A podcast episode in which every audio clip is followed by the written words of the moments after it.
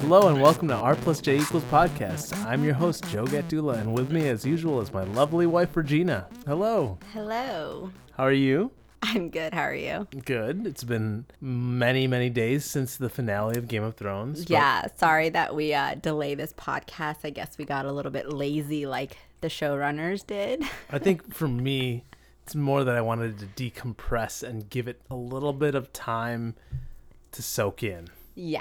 And, you know, we had travel and such, so. Yeah. But we'll go with yours.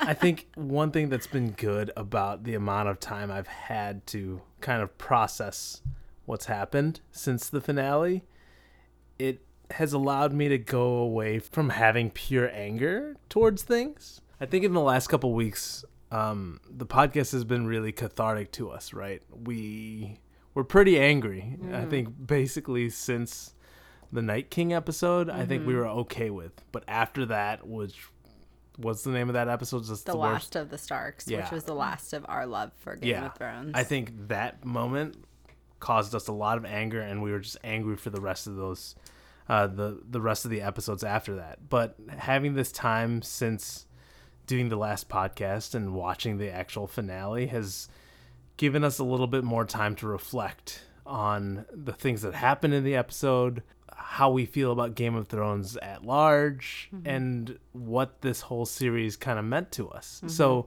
I think in this podcast, people will hear, there's going to be some anger, there's going to be some criticism, but you'll also kind of get to hear the positive things that we still feel about the show. And and just overall, it's not going to be all completely Debbie Downer. So, and I think people are also tired of that. People are tired of hearing just anger at Game of Thrones, right? I mean, the day after the series finale aired, literally everything on the internet was negative. This is how I feel. So I feel like I'm saying goodbye to a friend. I know that sounds really weird, but like, I feel like I had this friend for like 8 years and it was always there, and like sometimes it was annoying, but you know, you always made fun of it. You always like talked about it. You always referenced it. But like, you know, it's just something that we always had for 8 years. And so when I watched the finale, I felt sad, just that's the end. Like no more Game of Thrones ever.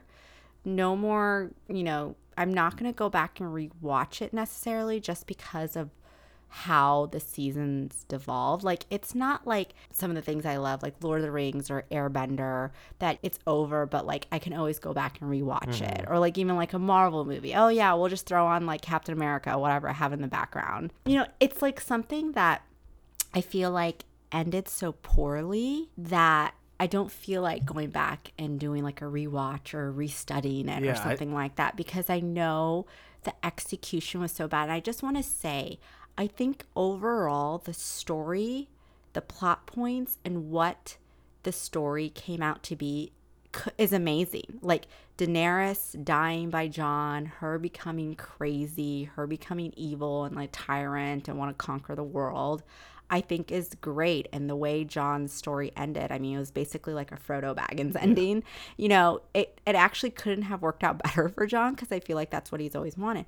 I think everything was fine. Bran becoming king, I'm totally cool with. I think it's kind of cool. Tyrion becoming hand again. All of that is great. I just think the execution was poor. I hate when HBO and the showrunners will say, oh, you know, we can't make everybody happy. And it's like, no, everyone's fine with the story. It's just how you guys rushed it and told it. I think it's the same story that we've been saying the last couple episodes. We just needed more time. Yeah. We needed more of the buildup. We needed more of what we got in the first 6 seasons that led to these big pivotal moments for those to mean a lot more. And I think basically, and it was such a weird feeling, and it's even a weird feeling now after we just rewatched the episode, that I have such little emotion for seeing the conclusion of the story of these characters we were with for 8 years. It's just crazy that I felt such powerful emotions watching this show leading into these these last couple seasons. The finale of season 6, we've talked about it a lot. That, I might be willing to say, that is a top 3 TV moment of my life. Mm-hmm. That episode is, to me, the best episode of Game of Thrones history, and I don't think it'll ever be topped, and I'll be hard-pressed to find something better in the pantheon of a lot of great shows. But the fact that it just devolved so much over these last 2 seasons for me to just feel kind of nothing for this finale was, it's just kind of sad. Yeah. Like, I mean, Daenerys is one of my favorite characters. Her and Robb Stark are my 2 favorite characters. And when Robb Stark died, I felt like I lost like someone in, you know, close to me in a real life has a death. That's how I felt. But when Dany died, it just happened. Like, the way when I was really, really excited to watch the series finale. Like, I think I was probably the last fan in the world to watch it because I had to wait till like 9:30 at night to watch it Pacific time. But I was really excited. And then when I was watching, I felt nothing. I just like let everything happen. And then afterwards, I just sat there and I was like, I didn't hate it. Yeah. And I didn't love it. It just happened, and I watched it, and that's how I felt. I didn't feel like this epic closing, like of amazing TV show. Goodbye. It just happened, and that was the end, and that was it. I think something I was mentioning while we were rewatching is that just the whole episode felt inevitable, right? Yeah, and that's a good way to do it. It didn't feel emotional. It didn't feel powerful. It just felt like, oh yeah, things are happening. And you're watching it. And I'm watching it. And here's the story. But I'm really not feeling anything. And that's sad. And it's sad. Not because the acting was bad or their moments were good. The directing was bad. Let's applaud that. The acting was great. The music was on point. The directing was good. Some of the shots were really, really well done. But that just shows that it's not just about those types of things. Right. It's about, and even the dialogue was fine. Right. And when we talk about writers and we talk about writing, it's not just the dialogue. It's the pacing of scenes. Mm-hmm. It's like the build up from previous episodes and previous seasons. Yeah. Like, you can keep that episode, the finale episode, exactly the same if the previous episodes and the previous season was done right. I would even say the last 2 episodes, if you... Yeah. Left them as is, but had a proper build-up and story leading into them, it would have been amazing. And I think the 2 build-up that we're talking about is Daenerys' descent into Mad Queen tyranny, and then also Bran becoming king. I think with Bran, they inherited a character they just didn't understand. And I don't know, you know, when they inherited him, they probably didn't really know exactly what he was going to do just because the books aren't done. So they just didn't understand him. So they kind of just made him very stoic and unattached to emotion, because I think that's just, they didn't know. But then if Bran was going to become king, they should have Why did they take this approach? Yeah, why did they take that? They should have used him more. You know, they shouldn't have sidelined him for most of the seasons. So when he did become king and I watched that moment, I was like, huh?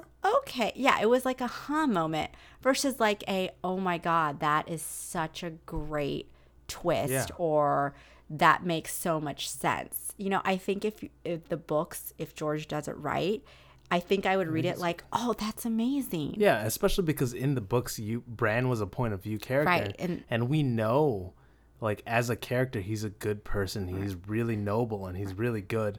That didn't come through as much in the show, even early on. I didn't think so. To play devil's advocate, in the books, we don't know what Bran is like after he becomes a three-eyed raven. But, like, I'm just saying, I don't think they kind of understood what he was supposed to be. But to create a satisfying ending, knowing they knew Bran would become the king, why even take the approach of him becoming like robotic? Right. And sidelining him. Like, okay, keep the roboticness, but why don't you give him more scenes? Yeah. I mean, that was, for me, the amount of scenes is fine for me.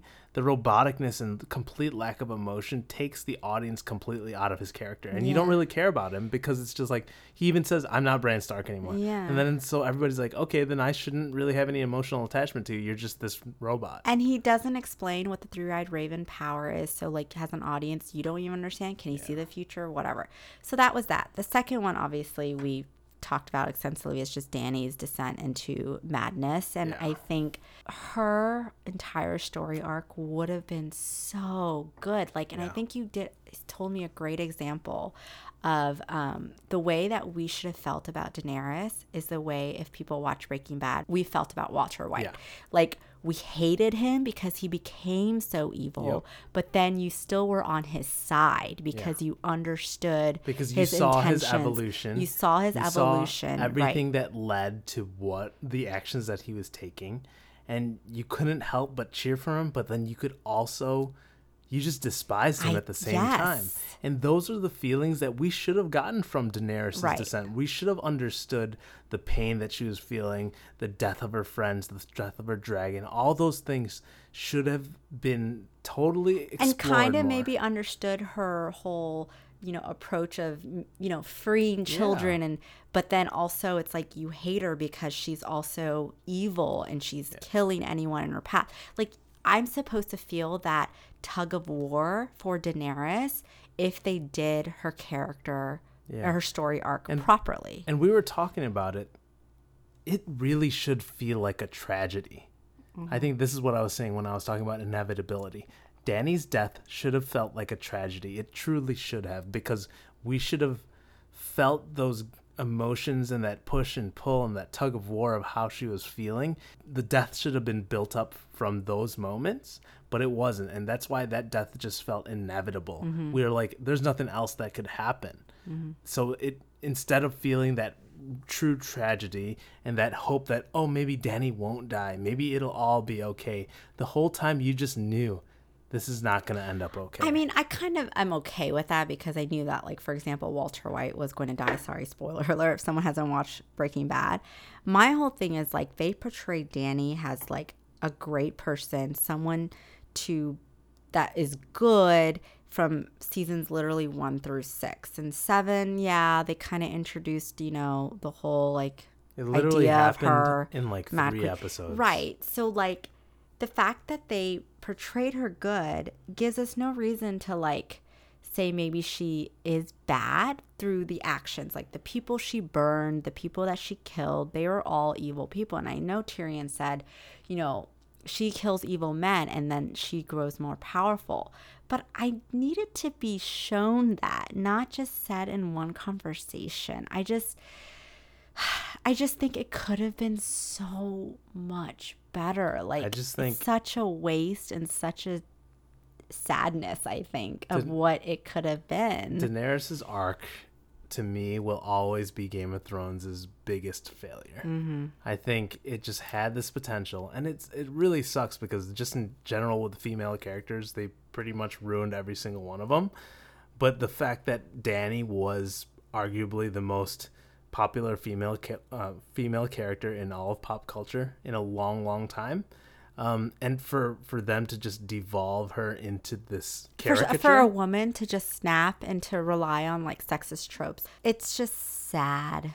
It really is. And that's why and the thing is, like we were saying, we felt like we saw this coming, and that's why it felt inevitable.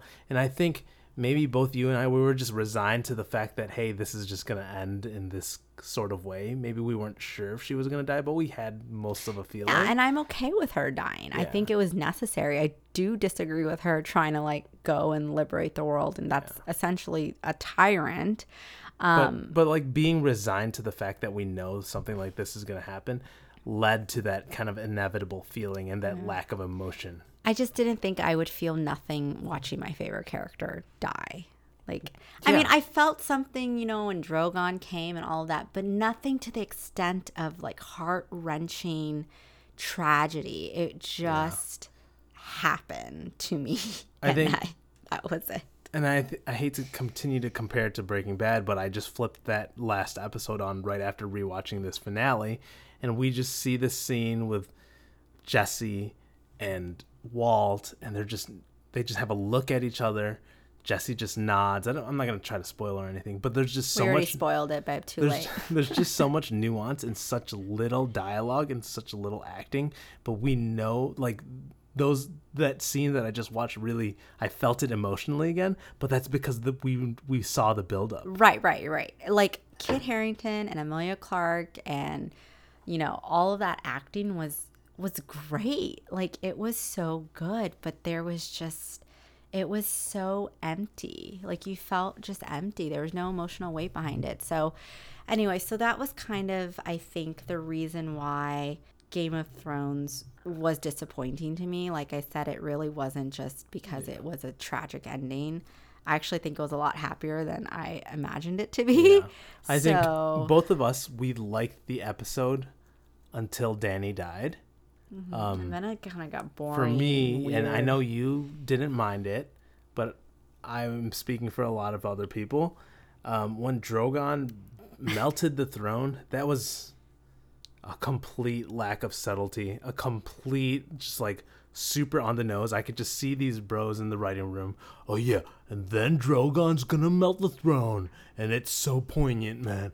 Oh, man, we've been waiting for this shot for a long time. It just makes so much sense, and it was just so bad. I thought it was horrible. I thought it was fine. I thought it was symbolism. I thought it was powerful, and I liked it. I mean, I don't think the chair is gonna survive in the books. I think that somehow it's gonna get destroyed. I can't imagine Drogon doing anything else. I mean, I'm just kind of shocked he didn't kill Jon, but that kind of play in my head, like, oh, because he's a Targaryen, they have some sort of agreement. But I mean, I'm fine with it, and I loved how Drogon took Dany's body and flew away. I didn't mind that. I just think the melting of the throne was the most overt symbolism I've ever seen. It's based. Drogon might as well have like held a sign up and said symbolism, because that was just.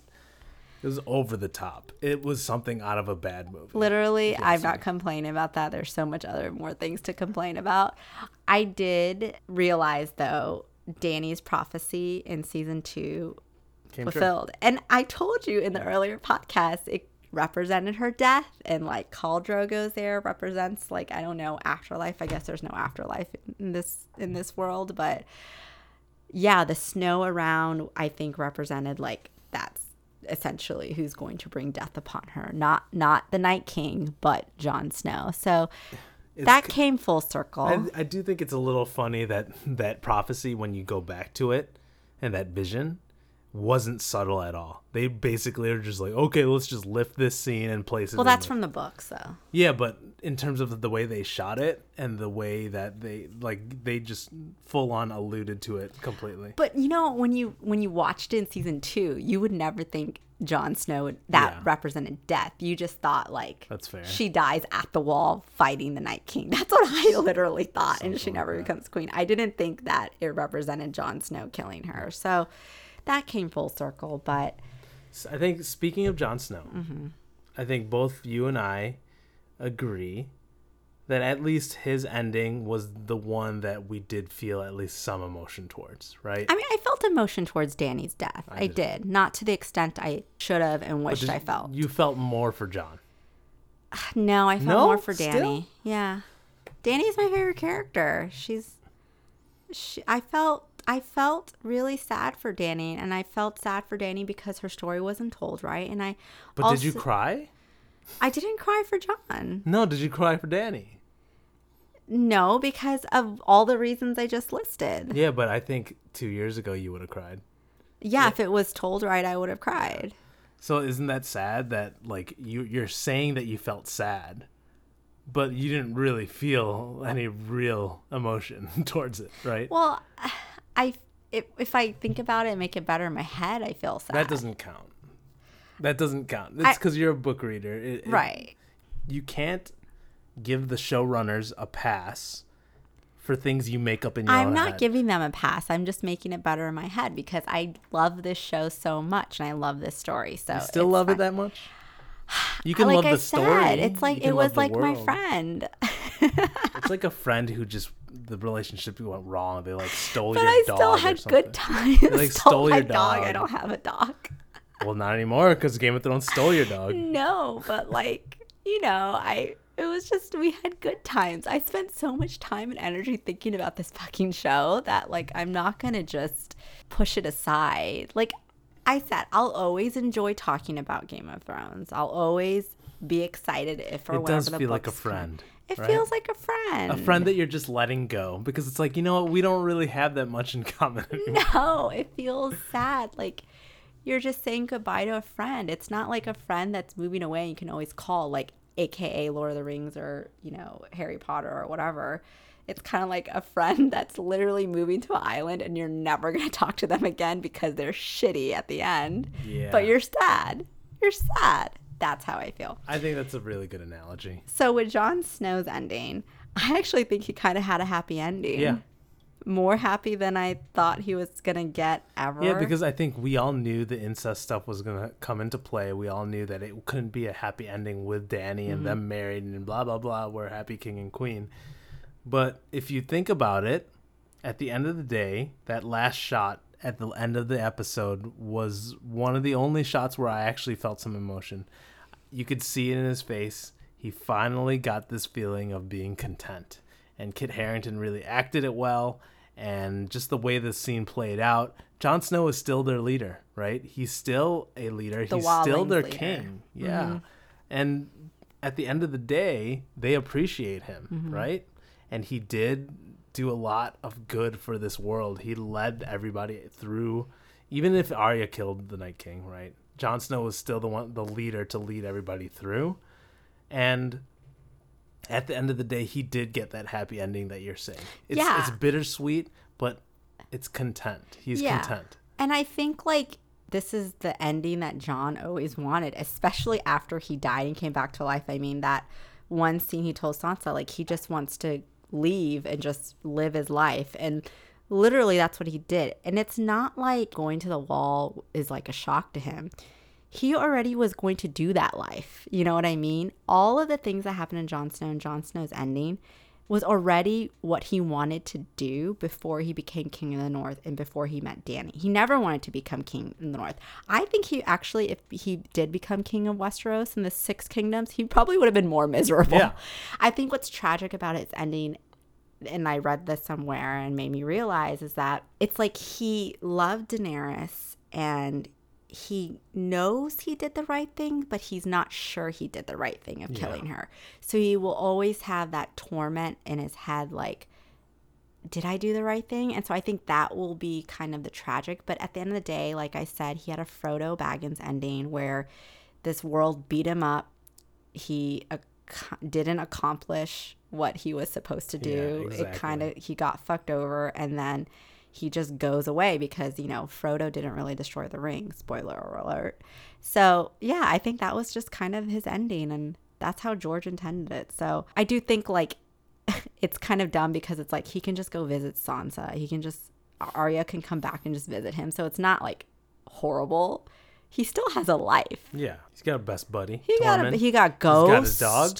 Hey, look, they rekindled their friendship. He pet the dog. They're going to live together in harmony forever and ever. He just gets to cuddle with Ghost all the time. That's pretty good. That's not bad. What more could you ask for Jon Snow? Ygritte to be alive. Yeah. I think he preferred Ygritte over Daenerys at this point, but... Yeah, probably because Ygritte didn't murder... how many million people? How many million people live there? He's not related to her. It's like 1.5 million, right? Yeah, also the relation thing, for sure. Do you think he loved Ygritte more than he loved Dany? Or there's not even an answer for that. It's just different. I mean, Jon Snow is very different in each relationship. In terms of how it's portrayed in the show, oh, that's tough. I think in the text, in whatever George comes out in the books, he loves Dany more. It'll be more powerful. But I think in the show, Ygritte and Jon's relationship was way better. Yeah, same with Daenerys and Khal Drogo. Yeah. It seemed like she loved Khal Drogo more than she loved Jon. But I'm sure in the books, if they ever come back, their love between them two will be very, very powerful. So and they'll come through because they're both point of view characters. Right. And I think we'll see more of Jon struggling with the whole incest and the whole, like, I love her, but I can't love her kind of thing. So I think that will shine through a little bit better. But in the show, you know, I always say I think Game of Thrones optimal would have been 9 seasons. Honestly, like we said this before, if they had the 4 seasons, they could have probably pulled it off. But optimal storytelling could have been 9 seasons. Season 7 focused on Jon and Dany's relationship. Season 8 is essentially the downfall of the Night King and the war with the dead. And then season 9 is the finale and Daenerys' continued descent into Mad Queen. And that would have just felt so much more correct. You know, I like to say correct because, like, everything just felt off. But anyways, it is what it is. We can't change it. We must just remember the good times and I think move on from the bad. I think the thing that I'm going to miss the most, and it is really, I know there's been a lot of articles, a lot of podcasts who talk about this. Game of Thrones is probably the last thing that's part of the monoculture. It's the last thing where everybody is coming together, basically in the world, watching the same show at the same time and discussing it on the same cadence. And this is a combination of technology with binge watching. It's a combination of traditional TV starting to go away. It's just something that we're not going to have anymore. And like, yeah, it was really strong for Breaking Bad and other shows around that time frame. But it was really the strongest for Game of Thrones because we are in the height of social media, the height of mass discussion. And it was more epic in general. Oh, yeah. And the most people got into it, right? So let me ask you a question. If someone asks you, hey, should I watch Game of Thrones, would you say yes? I would say yes, but I would warn them that the ending's not great. Yeah. So I got that question the other day, and I actually was like, oh, I don't know how to answer it, but I think the great answer would be you should definitely watch it. But as you said, a forewarning is the last 2 seasons are rushed. But I think everybody who binges it like now, and even the people who binge to catch up for this season, they missed out on the experience that was Game of Thrones. The experience of Game of Thrones was truly discussing it every week, discussing it Monday after at work with every single person talking about it. Podcasting about it, theorizing, waiting for a whole season, thinking about it, rewatching, digesting. That's something you don't get from binge watching whatsoever. And I'm actually pretty against binge watching. Like, yeah, I'll do it and I'll watch the shows like Stranger Things, but a show can never be a part of you if you're just binge watching. To me, like, that's how I feel. Because if you think about TV shows, TV seasons, the time in between, you really think about the characters, you think about everything. Same thing with books, right? Reading a book, you get a lot of depth. You get a lot of time with these characters. It takes a lot more time to read books than watch seasons of TV. Whereas if you're just binging, it's called a binge for a reason, right? It feels good and it's great, but at the end of the day, it's kind of empty. And you feel like shit afterwards. Yeah, and if that's the way that all TV is starting to head towards, it's pretty sad because, you know, I've now been a part of, I'd say, 3 of the top tier shows week by week. I would say Lost, which I would argue isn't that top tier. But in terms of like week by week theorizing and discussion, Lost, Breaking Bad, and Game of Thrones. And being able to be a part of those 3 shows week by week is something that's just made me really happy in life. And that it drives one of the things that I love the most about TV is that discussion.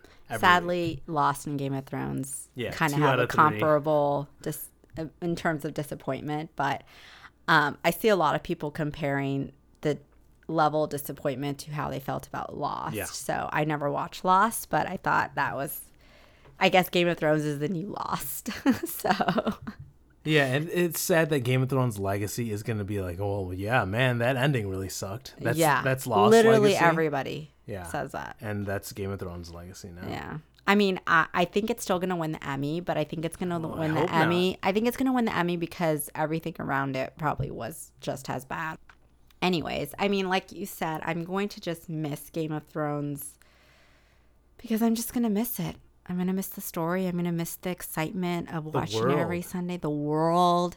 Yeah, we're going to get the prequels and all that, but it's not going to feel the same because, like I said, we know what happens with the Night King. Am I really interested about a guy who just dies in one episode by a little girl? Not as much as if he died in a more epic way or a way that made more sense. I mean, yeah, I'm just going to miss the world and just, I guess, the happiness that I used to feel for it. So...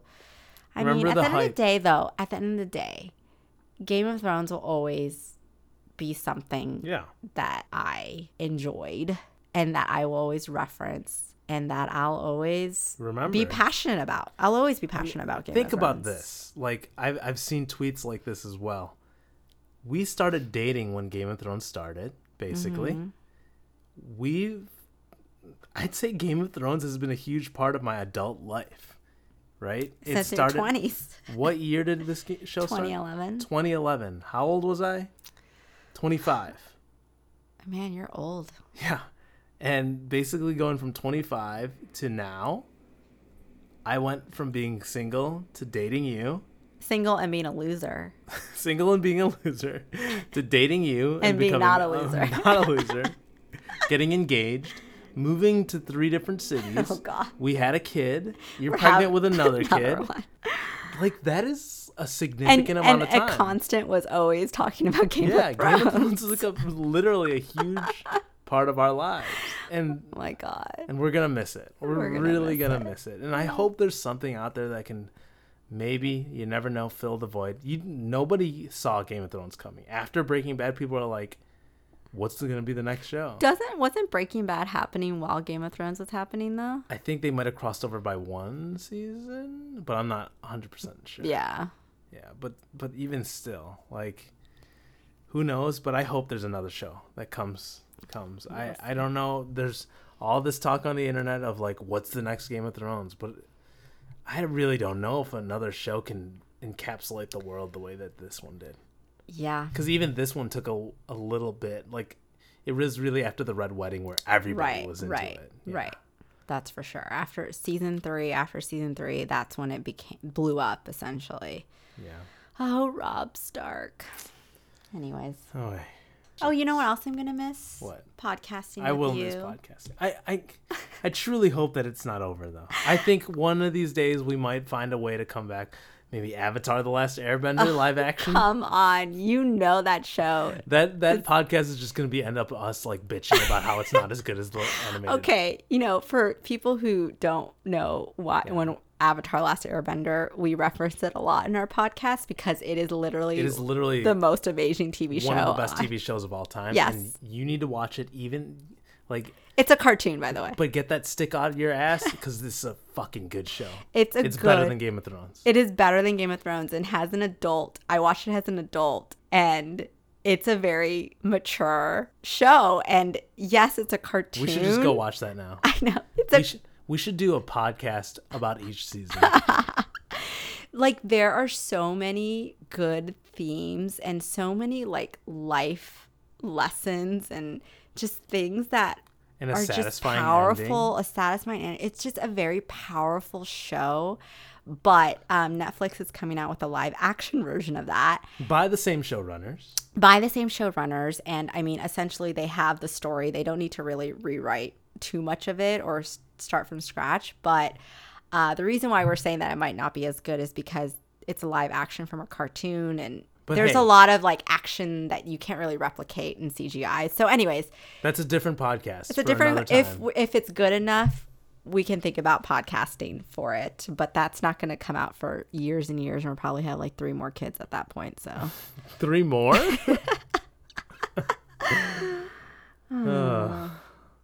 So that's Game of Thrones. That's our discussion for the episode. Let's go to our final Send a Raven. Did you send the ravens?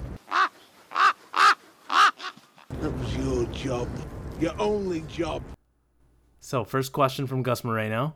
Where does this show rank in your all-time favorites? We were debating how to answer this. Is it amongst overall IP and properties or ranked against TV shows? I'll take it from the TV show standpoint.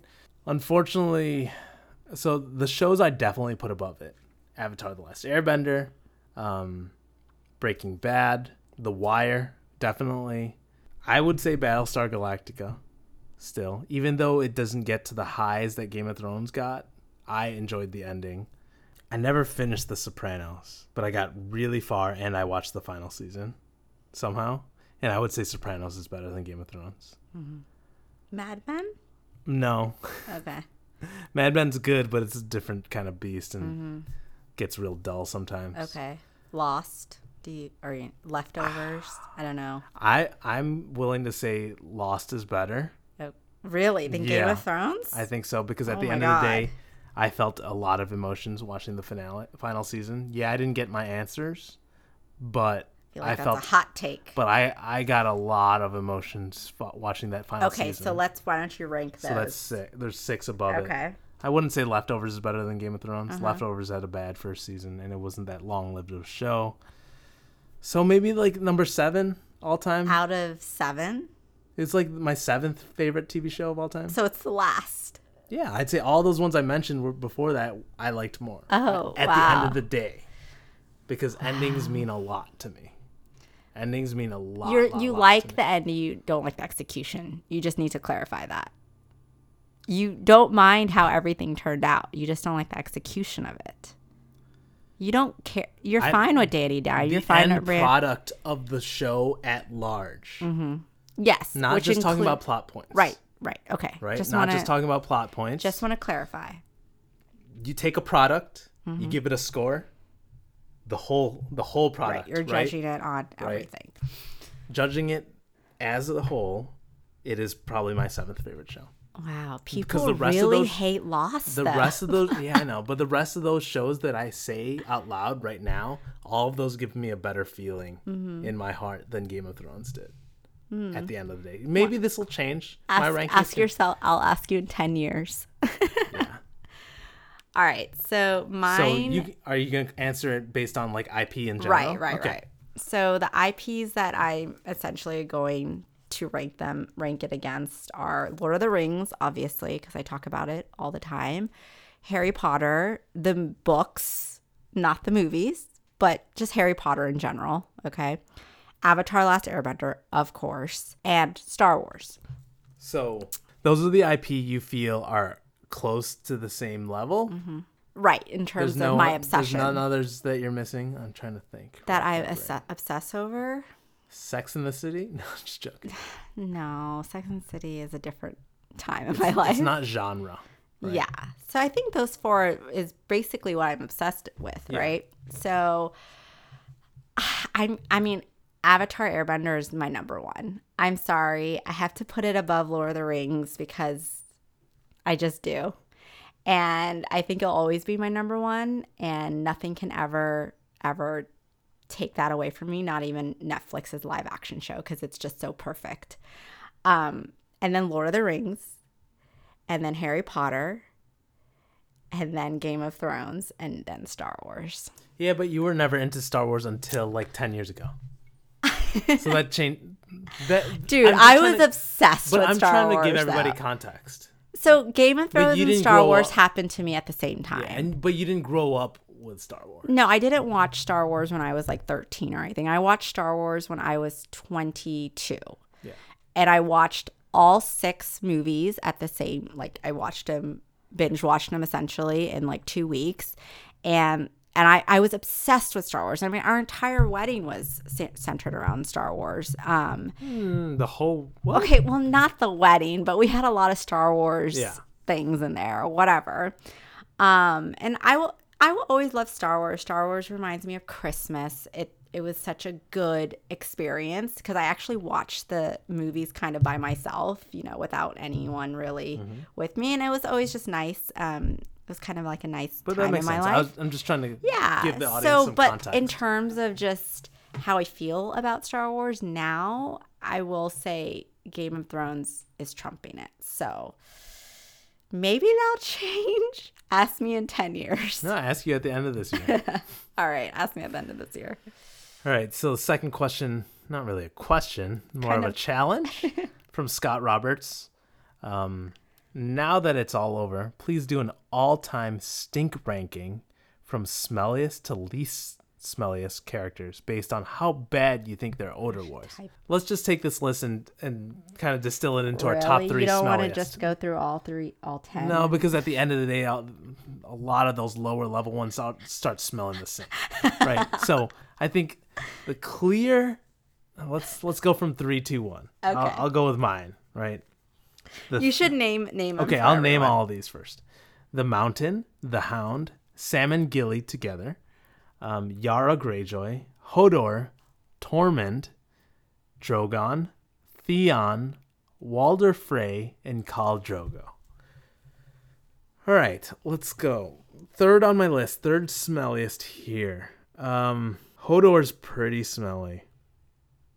He really is. How do you know? Hodor's not that smart. You know, he doesn't wash himself that well, I'm sure. He doesn't have the greatest hygiene. This goes to show that so we did not receive lots of questions about the show. I think people are done asking questions about this. Yeah.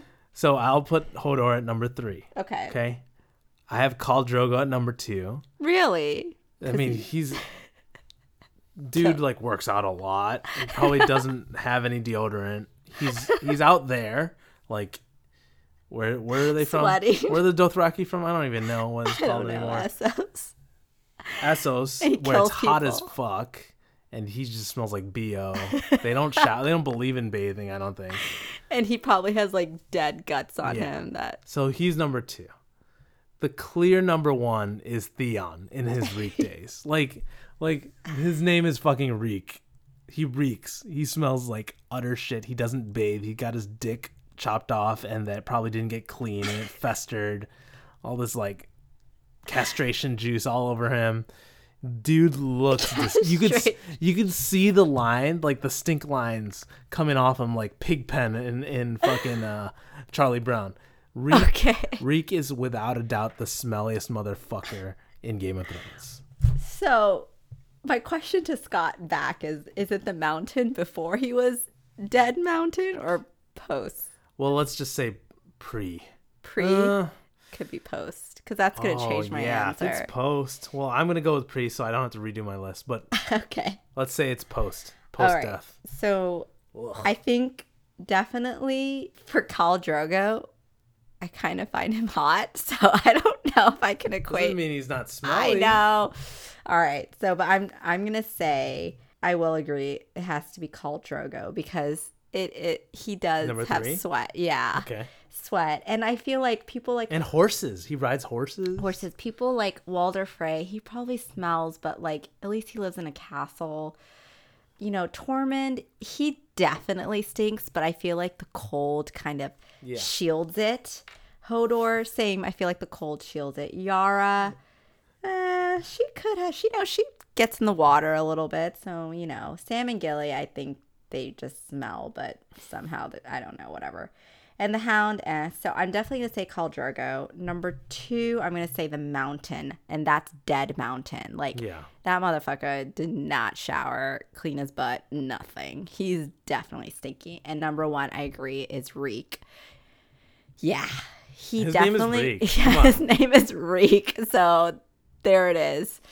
That's our list. All right. And the final question, Tina Cherian asks, why does this show suck? So I think this show sucks because the showrunners got lazy and were ready to move on to the next thing. They didn't understand the characters and the world that they inherited. That's my answer. And the other half of that for me is that it's because George didn't finish the books. The show should have been what it was. It should have been an adaptation all the way through. Mm-hmm. And if it was, it would have been one of the greatest stories of all time. And it still arguably could be. But he did say that he might be coming out with the books next year. Yeah, whatever. Don't believe his lies. But the combination of these guys seemingly not wanting to like see it all the way through, plus George not finishing the books, that just made the show suck at the end of the day. I agree. So with that, the last segment, who's the MVP of the show? Of all of Game of Thrones, who is the MVP? And is it everyone that survived through the last episode, or it could be people who died in the first season. Anybody, the award MVP is subjective, and you get to choose the criteria for yourself. The MVP of the show for me is Drogon. The king in the north! Why? Because he survived, and he basically told everyone to fuck off, and he's free. And he's basically going to live out his days doing whatever the fuck he wants, going wherever the fuck he wants, and being a dragon. So good for him. He lost his brothers, he lost his mommy, but he's still very, very, very, very powerful. And that is the MVP of the show. My MVP of the show. I have to think through this as I'm saying it. Let's see. It's not Ned Stark. Was it ever Ned Stark? No. It ever have been Ned Stark? It's not Robb Stark. It's not Jaime. It's not Cersei. Rob. It's not Ghost. It's definitely not Stannis. Sansa. I was Team Stannis for a while though. Arya. It's not Sansa. It's not Arya. Not Bran. Fuck Bran. Bran sucks. We hate Sam too now. You know what? I'm just gonna do it. I'm just gonna say Jon. The king in the north. At the end of the day, he was the prince who was promised. Mm-hmm. I think he's the emotional anchor of the show. I think he's the one we all pretty much unanimously either were cheering for or like identified with or just wanted to be a part of his story. So I'm just going to get in terms of a serious answer, I'd say it's Jon. Oh, my answer was serious too. It is Drogon. Oh. Okay. I was being serious the entire time. Well, that's our podcast. Goodbye to all. It was really great doing this with you, babe. It was good too, babe. Maybe we'll come back someday. Maybe. If the fans want it, maybe. We're just going to have to find another show to obsess over if it ever exists. One of these days, we're not even going to announce it.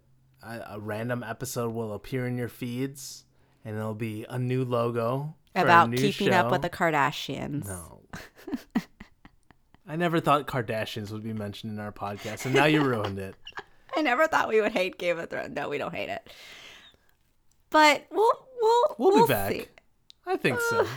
Come on. There's a lot of years ahead. All right. Maybe we could do like a book club podcast if he comes out with a book, so we're both in our 50s and our kids are almost gone. If Winds of Winter comes out in 2020, we will podcast about it. You think so? I'd do like a book club and like everybody reads like 2 chapters and we talk about it every week. Maybe half the book and then the second half. Okay, we'll see. All right, it's a deal. Okay. All right, we're shaking on it. Yeah. All right. Thanks. We didn't really shake on it. Thank you everybody for listening these last 2 years. We'll miss you guys, and I'm sure you guys will not miss our voices, but if you ever want to hear us talk again, just give us a call. Give us a call. All right. Take care, everybody. Goodbye.